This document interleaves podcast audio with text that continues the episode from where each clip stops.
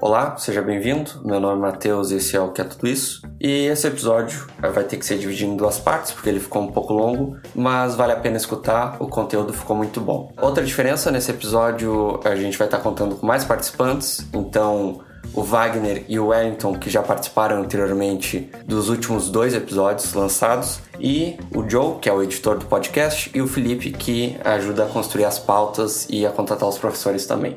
Então é isso. Se cuidem e cuidem dos seus nessa pandemia e bom episódio.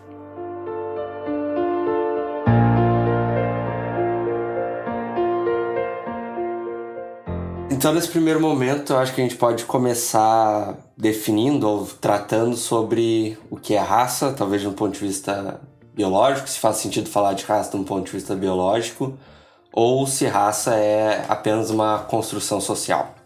Bom, para começar, acho que é interessante salientar que desde o século passado, da segunda metade do século passado, o conceito de raça como uma construção biológica foi negado pela ciência. Né? Houve um consenso entre antropólogos, biólogos, sociólogos negando a raça como um conceito biológico e a ideia de que a espécie humana é dividida em subespécies, né, com distinções fenotípicas, capacidades cognitivas, morais, enfim por conta, sobretudo, do racismo contra os judeus, na né? experiência da Segunda Guerra Mundial. Então, com todo o horror causado pela Segunda Guerra Mundial, esse conceito né, de raça uh, como como parte da biologia, foi entendido como uma crença, uma crença que foi embasada pela comunidade científica durante séculos, inclusive durante o nazismo, né, teve todo um, um, apoio da comunidade científica em relação a essa construção biológica da raça. Bom, o século XX ele é marcado por conflitos raciais, né? então depois do nazismo nós temos o apartheid na África do Sul, né, que vai até quase os anos 90, a segregação racial nos Estados Unidos, então todas essas lutas contra o racismo foram espraiadas internacionalmente houve um consenso né, por parte da comunidade científica de que esse conceito deveria ser negado, ser abolido. Então, algumas propostas de substituição foi pelo conceito de etnia. Né, que se refere mais às diferenças culturais entre os grupos, né, entre os povos, diferenças valorativas, eh, de cosmologias. Né, então, entrou-se nesse consenso. Porém, o Brasil ele não se encaixava muito nesse esquema, né, em comparação aos Estados Unidos e, e, África do Sul, sobretudo, por não haver uma segregação racial no Brasil. Nunca, nunca ter havido uma segregação racial legalizada. Né? E naquela época já tinha toda uma construção da nação brasileira em torno das três raças, né, do mito das três raças, raça branca, negra e indígena, que conviviam harmoniosamente. Então, esse era um discurso que deu base à nação brasileira e que teve disseminação internacional. Não dava nem para falar especificamente numa discriminação étnica contra o negro, porque alguns símbolos da cultura afro-brasileira afro foram incorporados nesse discurso nacional. Né? Então, o samba, capoeira, feijoada, esses elementos culturais eles foram adotados como símbolos da nação. E isso teve uma, uma disseminação internacional muito forte. Né? Por um lado, está a comunidade internacional lutando para combater o racismo, né? empenhadas na, na superação desse conflito racial, e de outro, tem o Brasil com essa imagem né, de nação uh, harmoniosa, né, miscigenada. Tanto é que nos anos 50 a Unesco, uh, empenhada na luta, contra, na luta contra o racismo, começa a patrocinar uma série de pesquisas sobre as relações raciais no Brasil, querendo entender qual era a singularidade do Brasil, né, por não ter esses conflitos raciais abertos. Então a Unesco encomenda. Essas pesquisas, foi hoje é conhecido como Projeto Unesco, começou nos anos 50, né, e tem toda uma série de pesquisas datadas dessa época, pesquisas feitas pelo Floresta Fernandes, que na época não pesquisava temática racial, ele passou a pesquisar por conta dessa, dessa demanda da Unesco, é, o Horaci Nogueira, Arthur Ramos, enfim, uma série de sociólogos e antropólogos se debruçaram então em entender as relações raciais no Brasil, qual a especificidade da, dessa suposta harmonia né, entre os grupos de cor. E dessa pesquisa surgiram basicamente, ao longo do tempo, historicamente, surgiram três chaves interpretativas sobre as relações raciais no Brasil. Né? Então, a primeira é interpretada com o fim da escravidão, a sociedade brasileira se torna uma sociedade multirracial de classes, com uma alta mobilidade social. Né? Uh, e essa mobilidade social ascendente se dá à medida do branqueamento da população. Então, por conta de alguns mestiços, na época né, chamados de mestiços e mulatos, ascenderem, terem uma, uma ascensão social na sociedade brasileira, se entendia que o preconceito racial ele estava ligado à, à cor da pele, quanto mais branco, mais distanciado da figura do escravo, né? e havia essa associação entre escravo e negro, né? mais distanciado da figura do escravo e mais fácil a integração na sociedade de classes. Então se entendia o preconceito de cor, como era chamado na época, como um resquício da escravidão, né? ou seja, os negros estavam numa condição subalterna em relação aos brancos porque a escravidão ainda era muito recente, o término da escravidão era muito recente e à medida que, a, que passasse o tempo, os negros seriam uh, incorporados totalmente à sociedade e, enfim, o preconceito de cor não, não teria um efeito estrutural, né? ele tenderia a desaparecer. E, claro, entra também a questão, a, o aspecto culturalista do Gilberto Freire, né? com, com toda essa discussão a respeito da miscigenação como algo positivo, né? como o Brasil ser. a escravidão ter sido mais benéfica por conta do Brasil ter sido colônia de Portugal, né? toda essa questão da herança luso-brasileira, enfim. A segunda chave interpretativa é semelhante, ela identifica a situação do negro com a escravidão, né? Mas eles, eles tentam, alguns pensadores tentam especificar a diferença entre Brasil e Estados Unidos. Né? Então tem um, um autor chamado Horácio Nogueira que ele vai fazer uma distinção entre dois tipos ideais de preconceito racial.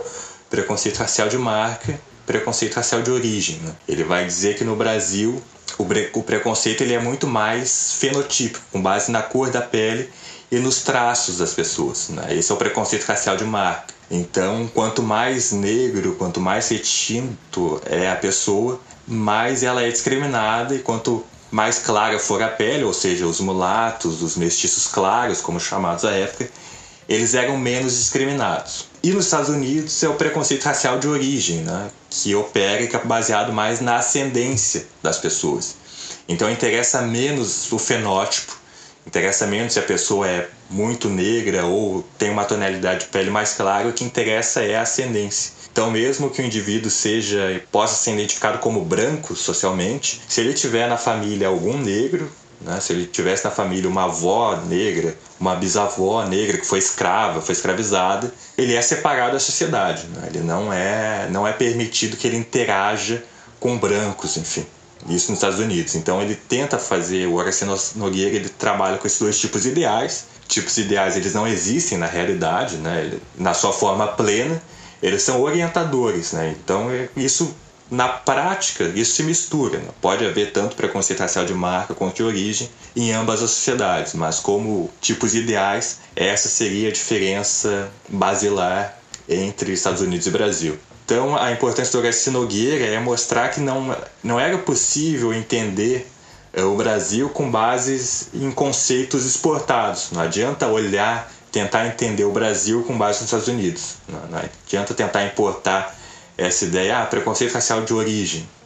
Né? E para entender o Brasil, não, porque aqui a especificidade era o preconceito racial de marca, né? era com os traços fenotípicos, os lábios, o nariz e a cor da pele, de fato. E é muito importante nessa, nessa segunda onda também a obra do Floresta Fernandes, que aí ele vai frustrar um pouco as expectativas da Unesco, né, de acreditar que no Brasil havia essa harmonia racial. Ele vai dizer, não, olha, o preconceito racial ele existe, ele é estrutural, diferente da primeira onda que dizia que o preconceito racial ele era mais ligado à pessoalidade, né? Enfim, o preconceito racial para o Floresta Fernandes ele é, ele é algo estrutural, porém ele é um resquício da sociedade escravista. Então, o Floresta vai dizer, olha, o racismo, ele não impede que o negro seja integrado ao sistema de classes, ao capitalismo industrial ele retarda essa integração do negro. Então, à medida que o capitalismo industrial ele for se desenvolvendo no Brasil, à medida que o Brasil for se tornando um país moderno, industrializado, capitalista, enfim, uma sociedade de classes, efetivamente, o preconceito racial vai desaparecer, né? porque ele é algo que está ligado a esse sistema social e econômico escravista. Né? Então havia essa crença de que com o desenvolvimento econômico né, o, raci o preconceito racial desapareceria. E a terceira onda, que já é mais a partir dos anos 80 e que é a vigente, né, não está com certo consenso em relação a isso, é que o racismo ele convive com o capitalismo. Né? Então, mesmo com o desenvolvimento econômico, mesmo com a integração do negro à sociedade de classes, o negro continua numa posição subalterna, porque na, na competição ocupacional, na competição por empregos, a discriminação racial ela opera né, como uma barreira para a ascensão uh, da população negra. E a partir daí, os cientistas sociais contemporâneos mais os sociólogos, né? Na antropologia já é uma interpretação um pouco diferente. Mas os sociólogos passam a defender o retorno da utilização do conceito de raça, não como construto biológico, né? Ainda há um consenso de que biologicamente a raça ela não existe, mas como um conceito sociológico, ou seja, como uma, como uma construção social, como discursos a respeito dos grupos sociais ligados a aspectos essencialistas, né, de um discurso de origem, de características, enfim, e, e atributos a depender da, do grupo social, e que a raça, então, como construto sociológico e, e nominalista, ela causa fronteiras simbólicas e também uh, materiais por conta do racismo. Então, por isso que as ciências sociais contemporâneas, a sociologia especificamente, defende a utilização do conceito de raça como uma construção social, sociológica, porque algumas desigualdades, alguns processos de dominação, o racismo especificamente, né, esse processo de dominação e hierarquização dos grupos de cor, eles só podem ser entendidos através desse conceito. Né? Não é possível explicar a disparidade entre brancos e negros só a partir da classe social. Né? Esses estudos mostram que a raça também e a cor das pessoas ela é um, um aspecto relevante para gente, a gente entender esses processos de, de dominação e desigualdade. É, então, é, tentando responder de maneira pontual a pergunta né, se faz sentido falar é, do ponto de vista biológico ainda sobre raça ou se é uma construção social, eu diria que as duas coisas, né? Faz sentido falar do ponto de vista biológico ainda, em alguma medida, e ela também é uma construção social. Ou seja, raça é, um, é uma categoria, é um conceito criado histórico e sociologicamente e é uma criação da modernidade capitalista. Né? Então, é, é nesse contexto histórico que ela surge e tem uma função de justificar é, um modo de produção e exploração de um grupo humano específico. Então, ela tem essa, esse objetivo de justificar um determinado tipo de exploração. Como essa exploração perdura até hoje, ela organiza a nossa vida pessoal e coletiva, raça ainda continua sendo um aspecto pertinente mas é, é uma construção histórica. Por que, que eu, eu uh, digo que ainda faz sentido falar do ponto de vista biológico? Com todos os exemplos e, e, argumentos do ponto de vista da genética e da biologia de que não existem raças do ponto de vista de grupo, agrupamentos humanos, que todos somos uma raça só com uma raça humana, que geneticamente nós somos muito parecidos, então por que, que ainda é necessário falar de raça a partir desses, dessas áreas do conhecimento? Porque se não temos, uh, se, é, se é válido, se é lícito uh, considerarmos que do ponto de partida todos somos iguais em termos de uh, capacidade, enfim, de, de constituição humana, como ponto de chegada há uma série de, de desigualdades que elas são construídas uh, do ponto de vista histórico e social, mas que têm um impacto em corpos específicos. Então tem um impacto na biologia, na genética do, que constitui eh, as pessoas humanas e que isso ainda tem uma dimensão biológica, né? Ou seja, essa construção histórica ela tem um impacto, ela eclode não no vazio, né? Raça não é um, algo que se experimenta de maneira abstrata, são corpos que experimentam o que é a racialização na sociedade contemporânea. Então ainda é necessário a gente trazer esse debate é, para a biologia. E, e um exemplo disso, para a gente pensar a respeito, é o próprio, os próprios estudos sobre saúde da população negra, as próprias patologias, os próprios problemas que atingem mais corpos negros do que corpos brancos ou corpos de outras outros agrupamentos humanos. Então isso é, ainda diz muito respeito de como a biologia, como a genética, elas têm a contribuir no debate. Tem que ser uma questão interdisciplinar. Né? Não, não basta a biologia dizer, bom, é, raça do ponto de vista humano não existe, então é uma construção social, é uma é um problema do sociólogo. Agora vocês vão uh, sociologicamente, historicamente, e a gente aqui continua pesquisando a natureza e outras dimensões da, da sociedade. Não, é, ainda tem um impacto nas ciências naturais, na, na própria, própria questão de racismo ambiental, né, se a gente quiser acrescentar também o debate.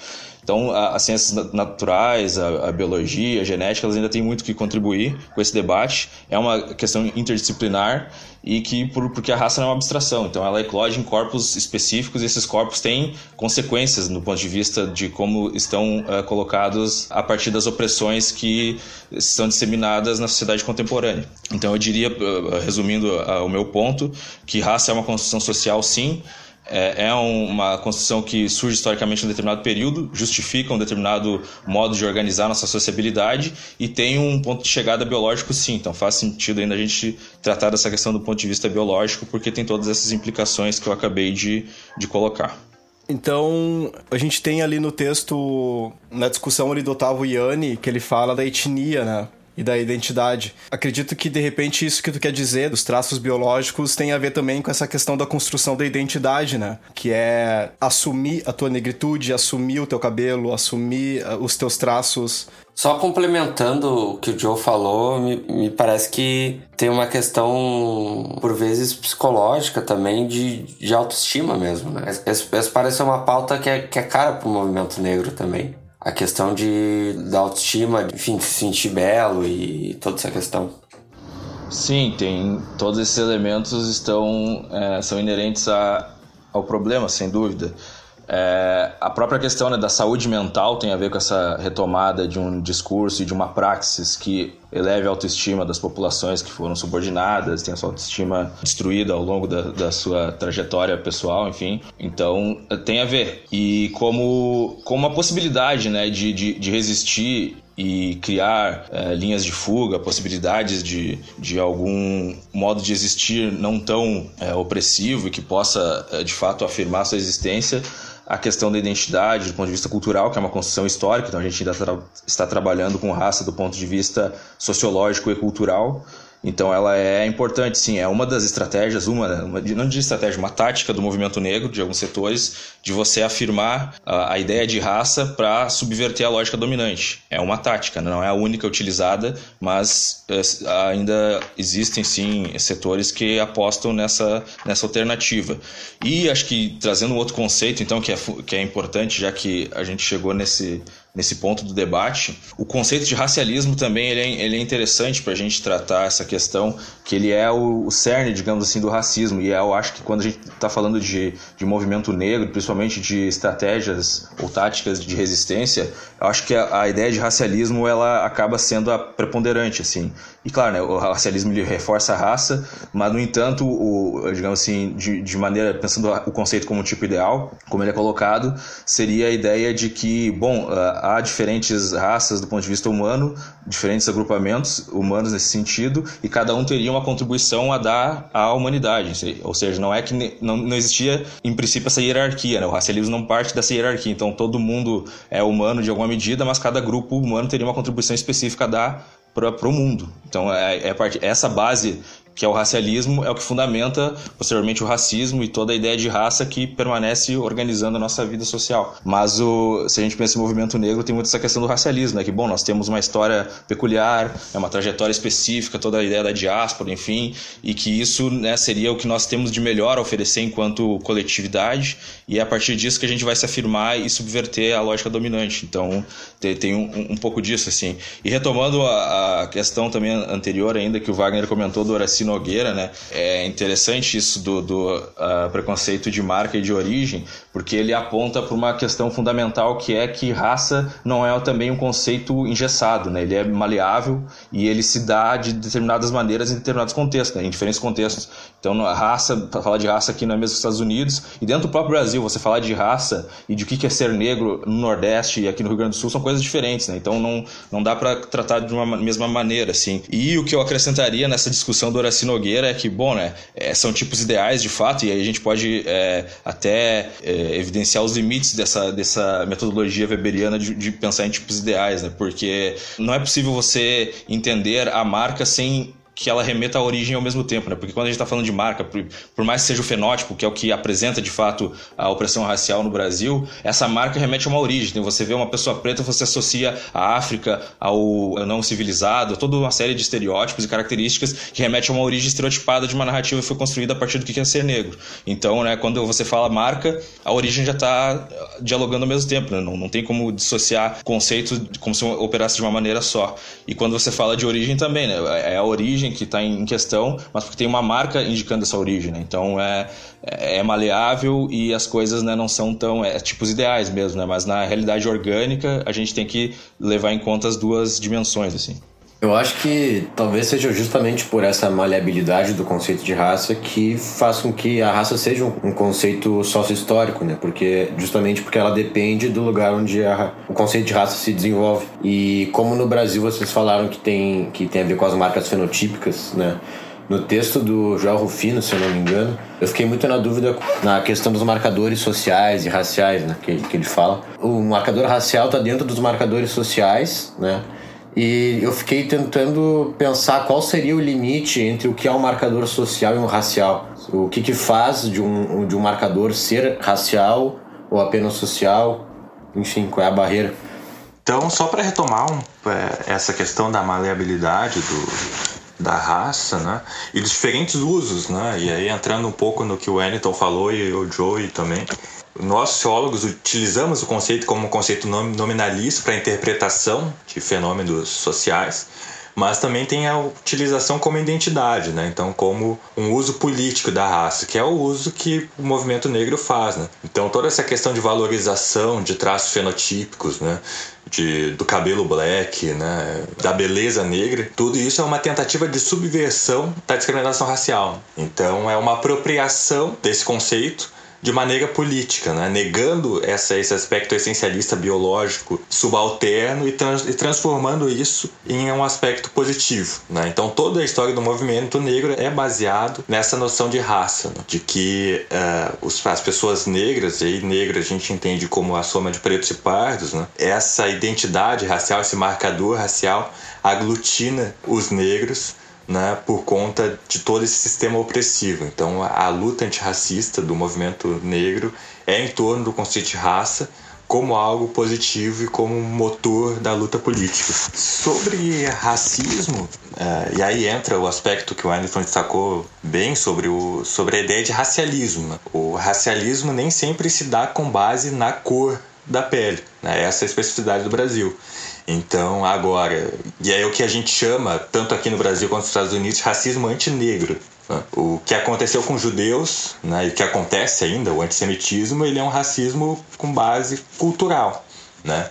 Então, é, existem essas diferenças. Na, na antiguidade, né, lembrando, o racismo ele é um fenômeno muito, muito antigo. Né, quando a gente está falando desse racismo antinegro com base no fenótipo, ele é um racismo moderno. Mas, por exemplo, a Roma antiga existia escravidão, mas não era com base na cor, era com base em dívidas. Então não tinha esse contexto, esse, esse apelo racial, esse apelo pela cor. Então um branco podia muito bem ser escravizado. Né? Isso em várias sociedades aconteceu. Se tem até toda uma, uma discussão na sociologia histórica sobre o racismo intra-europeu, né? Então os pequenos, as pequenas, pequenos reinos da Europa que eram um conquistava o outro, escravizava o outro com uma noção de sangue, né? Enfim, toda uma criação mitológica ali, né? De uns serem mais nobres por conta da, da ascendência, né? A Alemanha tinha um pouco isso, né? O nazismo tem um pouco isso, né? O nazismo tinha todo esse discurso de que a raça ariana eram descendentes de grandes heróis, né? Esse mito ao passado, esse passado mitificado. Então, é, há essas diferenças entre o racismo, né? entre racismo mais cultural, racismo biológico, mas que não apela para a cor da pele, apela para o sangue, né? apela para uma ascendência nobre enfim. Então, no, no racismo moderno brasileiro, que faz sentido em falar nesse racismo antinegro, né? Esse racismo com base fenotípica. Então, quando a gente está quando tá falando em marcador racial, tá? aqui no Brasil, a gente está falando especificamente do fenótipo, tá? da, da, cor da pele e desses estereótipos né? advindos, gerados pelo racismo, de que, bom, preto é pobre, né? preto é menos capacitado, e um discurso que é de explicação biológica, mas cuja, cuja explicação ela é social ela é devida a condições desiguais de vida. Marcadores sociais, a gente pode falar de gênero. Né? Gênero é um marcador social, idade é um marcador social. Né? Enfim, quando a gente está falando de marcador racial, daqui no Brasil tem mais esse apelo fenotípico mesmo. Então, assim como a raça, o marcador racial ele varia de acordo com o contexto que está inserido, no caso. Sim, varia de acordo com o contexto. Com o tempo histórico, né? E com o contexto. Eu diria que, que sim, né? Como já explanamos aqui, que varia de acordo com o contexto, os marcadores. É, no entanto, falar de raça e de racismo, como a gente é, colocou na, na, própria abertura aí da, do, do programa, de que raça é um fenômeno da modernidade capitalista, então anterior a isso, é insustentável a gente falar de raça e de racismo antes da, da modernidade capitalista. É óbvio que existia preconceito, existiam né, é, modos de organizar a vida, a, a, reprodução material da vida a partir da, de marcadores culturais, né, de sangue e tal, mas a ideia de raça como né, é, grupos humanos que são determinados uh, geneticamente, biologicamente e inclusive em termos de comportamento ao nascer por ser pertencente a uma determinada raça, isso é um fenômeno moderno. Né? Então, raça e racismo, enquanto é, tecnologia de poder poder, de dominação, é um fenômeno da modernidade. Então, quando a gente pensa, né, isso é interessante discutir um pouco porque muitas vezes tem aquele argumento que é um, um, um tanto rasteiro, mas que algumas pessoas acabam é, levando a sério, de que, bom, é, se na antiguidade pessoas brancas foram escravizadas, né, então por que, que se fala tanto em reparação histórica para a escravidão negra na América, etc e tal? Bom, né, primeiro que naquela época não existia o branco, né, nem o negro, não existia raça nesse sentido que, que, que a modernidade nos colocou. Então, dizer que brancos foram explorados, escravizados é é, é falso, né? rigorosamente falso. Existia toda uma lógica de, de um modo de produção escravista, de dominação de territórios, etc. E o modo de produção era esse, mas não era uma escravidão racial ainda. Né? Então isso aí é um fenômeno da modernidade. E a, até se consolidar esse modelo também de escravidão racial, de um negro ser a força de trabalho dominante aqui na América, os colonizadores experimentaram também outras modalidades, ou seja, teve muito pessoas que eram consideradas brancas, que, é, pela leitura que a gente tem hoje a partir do, desse marcador racial, que vinham para as colônias e eram submetidas a um trabalho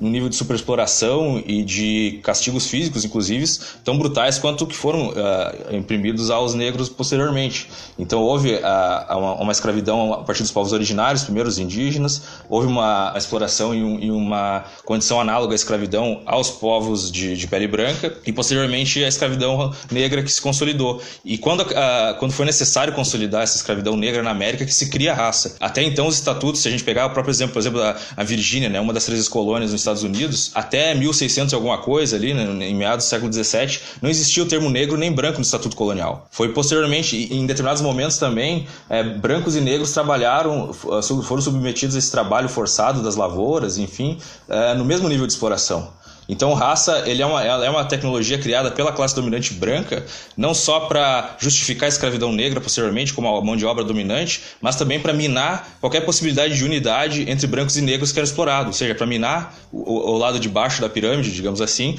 para que não existisse, porque existiu é, muito isso historicamente, é possível é, trabalhar com essas questões de unidade de uh, trabalhadores uh, brancos e negros que estavam submetidos a uma mesma lógica de exploração e que reivindicavam melhores condições de trabalho e isso poderia tornar um, ah, uma força política muito forte, poderia trazer problemas para os colonizadores. Então, raça também é uma tecnologia para dividir a classe trabalhadora. Então, é por isso que a classe dominante, a branquitude, ela é muito mais confortável para eles reforçar essa ideia de raça do que para nós, que somos subalternos e, enfim, racializados, mesmo que a gente use isso eventualmente como tática política, né? como a gente já colocou aqui. Mas, em última instância, a classe dominante joga muito mais, há muito mais tempo e com muito mais propriedade nesse campo, assim, eu diria. Então, acho que a gente tem que considerar essas dimensões também. Só para completar a fala do Wellington, a especificidade da modernidade né, e do racismo que advém com a modernidade é o tráfico de africanos que causou essa associação entre negro e escravo, uma associação que perdura até hoje né? e, e que pesou na história do Brasil, mesmo no pós-abolição. Né? Então, um dos motivos de os ex-escravizados e seus descendentes não serem incorporados ao trabalho é o fato de serem negros. Né? Então, a, a, se via o negro como escravizado, mesmo depois da abolição, se dando preferência então para os imigrantes, né? que não tinham esse estigma racial. Então, é um mecanismo bastante poderoso esse do racismo com essa associação entre negro escravo, negro desqualificado, né? enfim. Seguindo um pouco o que o Felipe falou ali sobre a questão dos marcadores sociais e marcadores raciais, às vezes a gente escuta um argumento sobre a questão do racismo no Brasil que acho que para dar força no sentido de dizer que é mais uma questão individual do que social, que é que bom, se grande parte da população negra é pobre, talvez seja muito mais uma questão econômica do que só uma opressão de fato racial, né? Se a população negra tiver mais acesso ao mercado e tiver mais poder de consumo, tu mina essa questão do racismo, o negro não vai ser mais visto como vai, vai começar a ser visto em posições de poder e, e isso, isso é o suficiente para minar o racismo em algum sentido.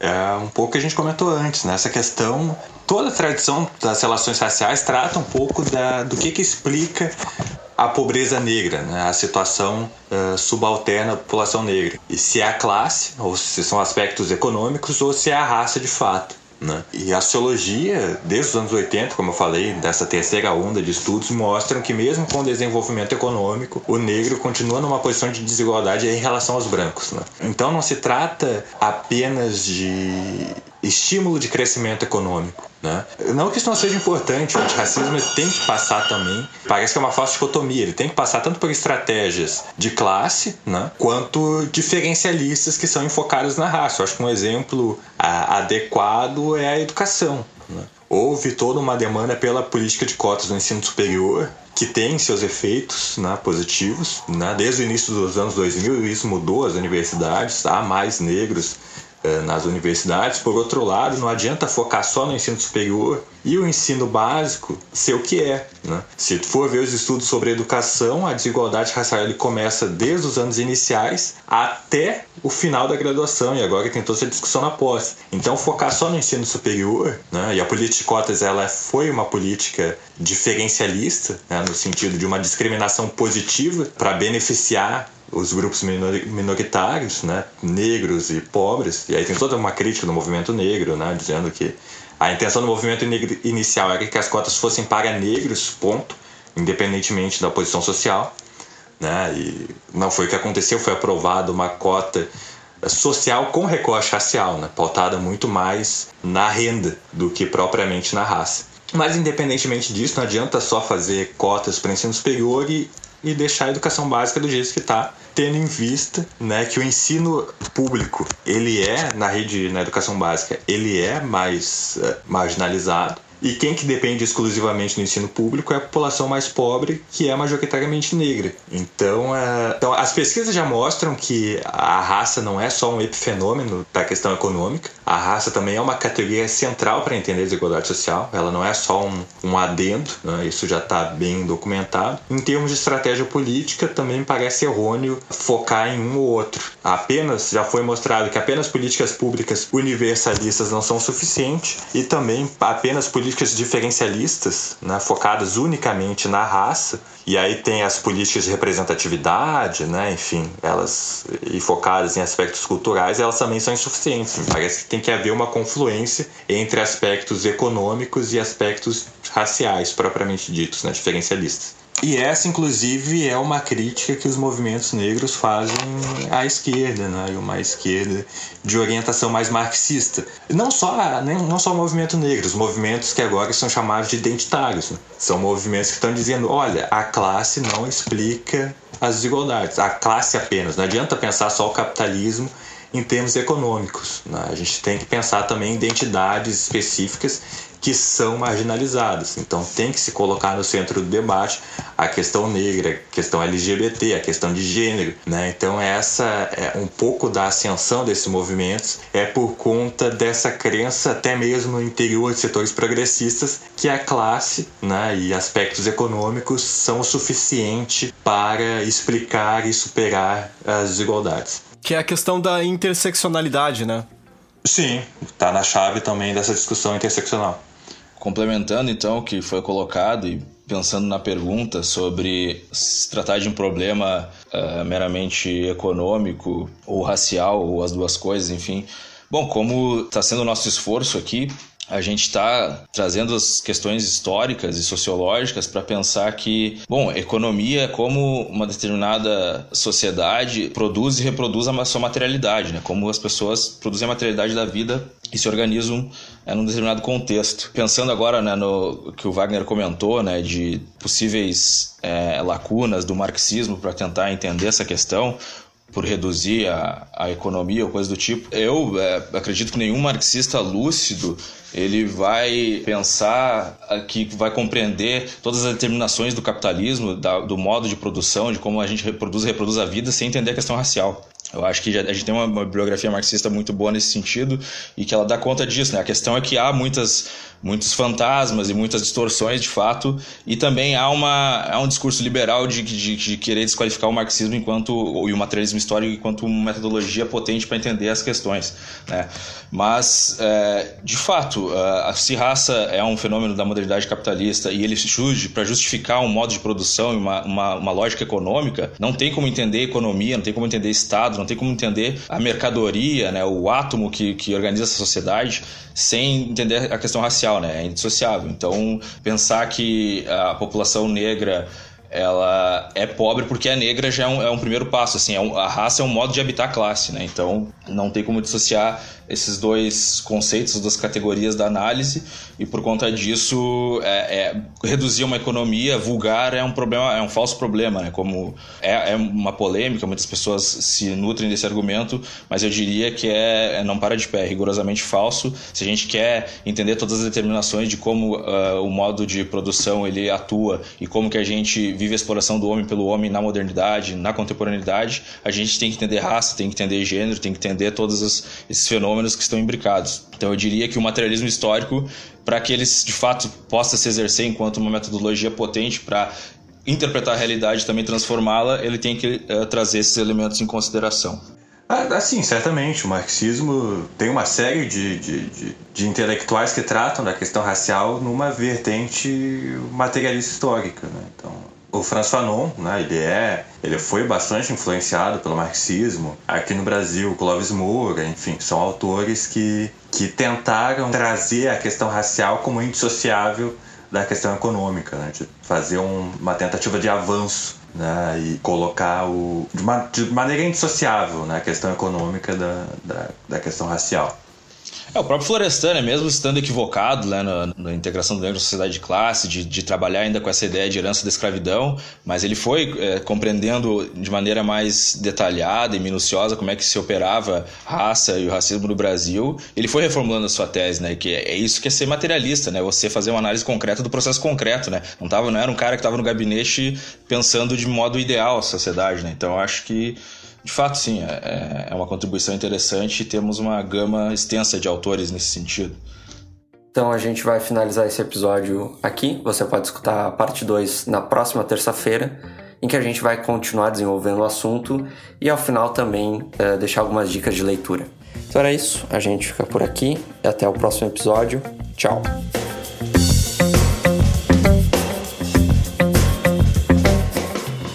Esse episódio foi editado por Joe Prats. Contato em arroba Joe Prats.